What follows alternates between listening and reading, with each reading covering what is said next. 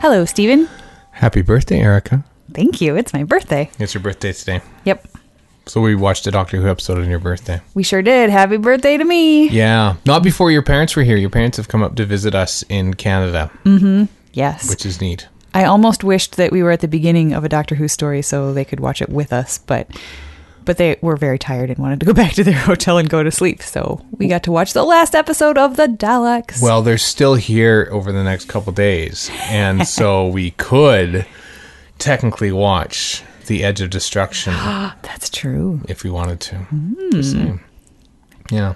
The neat thing is that, of course, your mom um, is nicknamed Fangirl Prime over to, over on Verity podcast because she was a Doctor Who fan. When did you become a Doctor Who fan? After you were born or before? Oh, it was after I was born. It was the 80s, early Okay. 80s, uh, 82 When- ish. Whenever it premiered in Wisconsin somewhere? Yep. hmm Mm-hmm. Yep. So she's been watching it and going to conventions and being part of fan clubs and, and all that kind of stuff since I was I was a wee child. So she brought me up right, is what she did. I know. I seen pictures and pamphlets and programs from all the conventions that she went to. I, mostly in the early late eighties, early nineties that she Mm-hmm. had. Anyway, yeah, she had uh, autographs from Tom Baker and Colin Baker and Patrick Troughton and John Pertwee. Mm-hmm. And some other, you know, people that were in the show, but the Nicholas all- Courtney, I think, was in there too. I Mm-hmm. think, yeah, Maybe. I don't remember now. There's a, there's a treasure treasure trove. Yep. Though. yeah, Next time we go back there for Chicago TARDIS, I think we should look through that again. yes. Take some Kinda pictures. Mm-hmm. neat, Yeah. But yeah, Daleks, episode seven, the rescue. Mm-hmm. What do you think of this one? You know, I don't know if it's because there was such a big gap between when we watched the previous ones or this, or if it's just because this was the sort of falling action at the end. Um, but I felt like it was a little bit weaker on the excitement uh, factor than than some of the earlier episodes. It just, I don't know. After I was really, really into the last few, and this felt a little limp at the end. Yeah, I, I think if I ever have some sort of a an arch nemesis or a villain that I'm fighting, I would like to choose someone that will start a countdown with at least three digits at the Yeah. Mm-hmm. beginning of the countdown. because counting down from 100 seemed very arbitrary.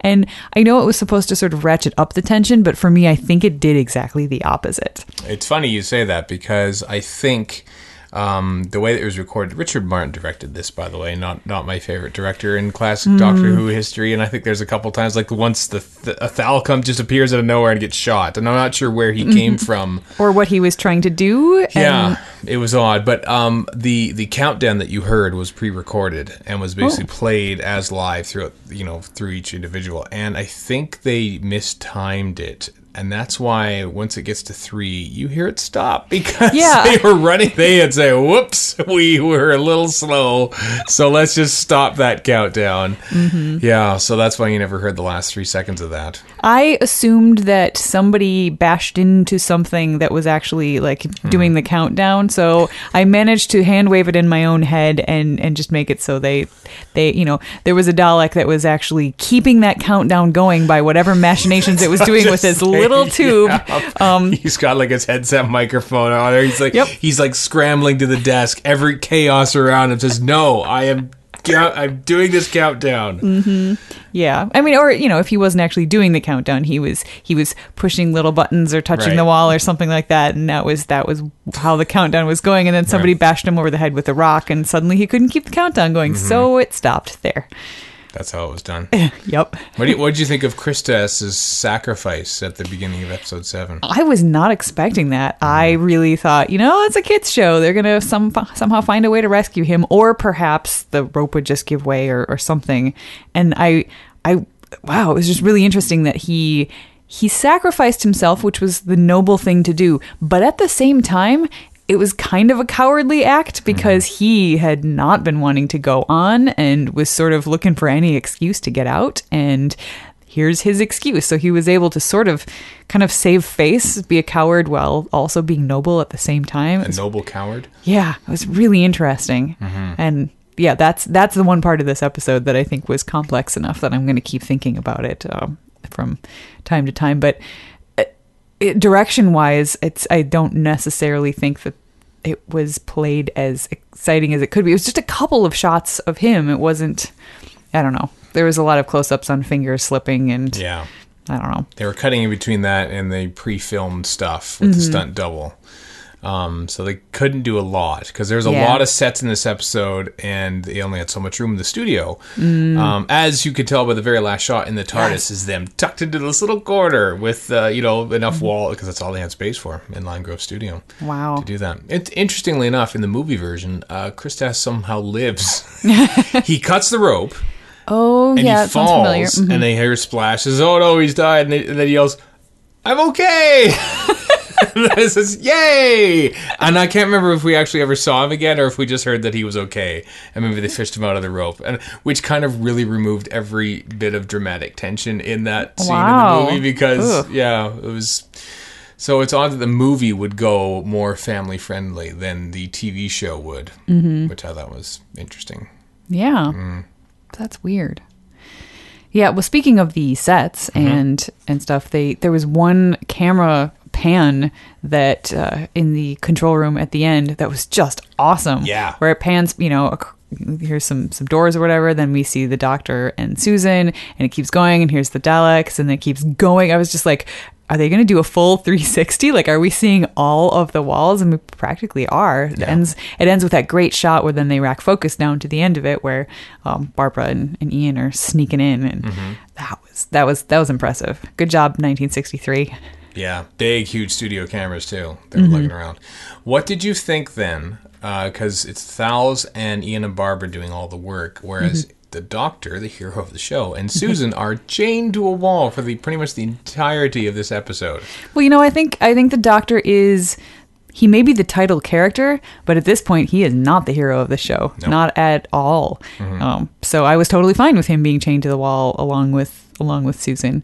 Um, I appreciated his bit. You know, he was trying to talk talk his way out of it. You know, trying to bargain with his ship and his knowledge and stuff. And yeah, it did, that didn't work. We needed Barbara to come and throw a rock and you know bunch of bunch of thals with ropes and the dalek battle was it was a little silly and a little cheesy but i i still enjoyed it i liked the idea that brute force could take down a dalek because you know watching doctor who in the new series and even later in the classic series wow that is not the case at all so this No. is this is it was kind of fun and man at the end just seeing all the daleks just tipped over and lying on their sides and all dead and stuff i was i don't know i, I guess i hadn't seen this or if i did i was a little kid so i did not remember how it ended and you know knowing that the future of doctor who continues with lots of daleks all over the freaking place uh, I, I think i was i don't know what i was expecting but it wasn't this I, can- I, I suppose some on some level I knew that the doctor and his companions had to survive, but you know I've seen Scarrow later and it don't look like this. So,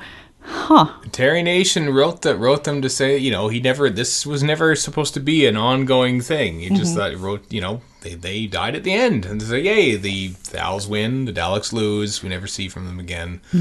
Um, of course, as we know, that was changed yep. less than a year later. Yeah, So I look forward to getting to that to seeing what, if any, uh, explanation is given for how they survived.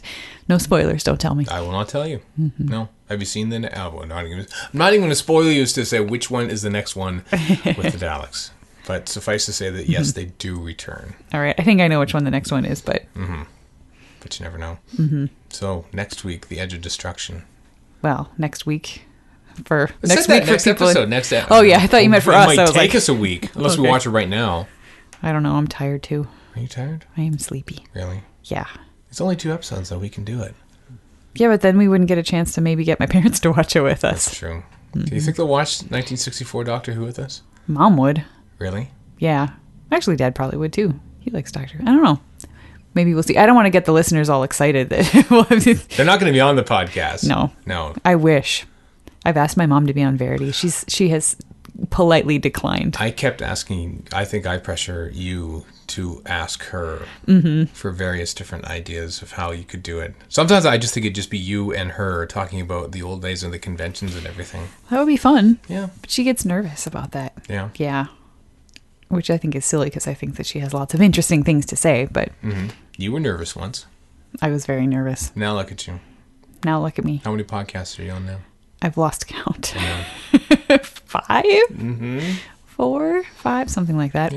Lots of listeners of which wished you a happy birthday today. That's true. Thank you to everybody who wished me a happy birthday. That was very, very lovely. Uh, And I hope watching Doctor Who was a wonderful way of s- of ending your birthday. Yes. Oh, this is so perfect. Wasn't it? Really? Yeah. Yeah, what a yeah. what a what a perfect way to uh to spend a birthday. Watching watching Daleks. Stop laughing at me. I'm serious. Sure, it was. Mm-hmm. Okay, Yep. we should go. Yeah, we should. Okay, Bye bye. bye.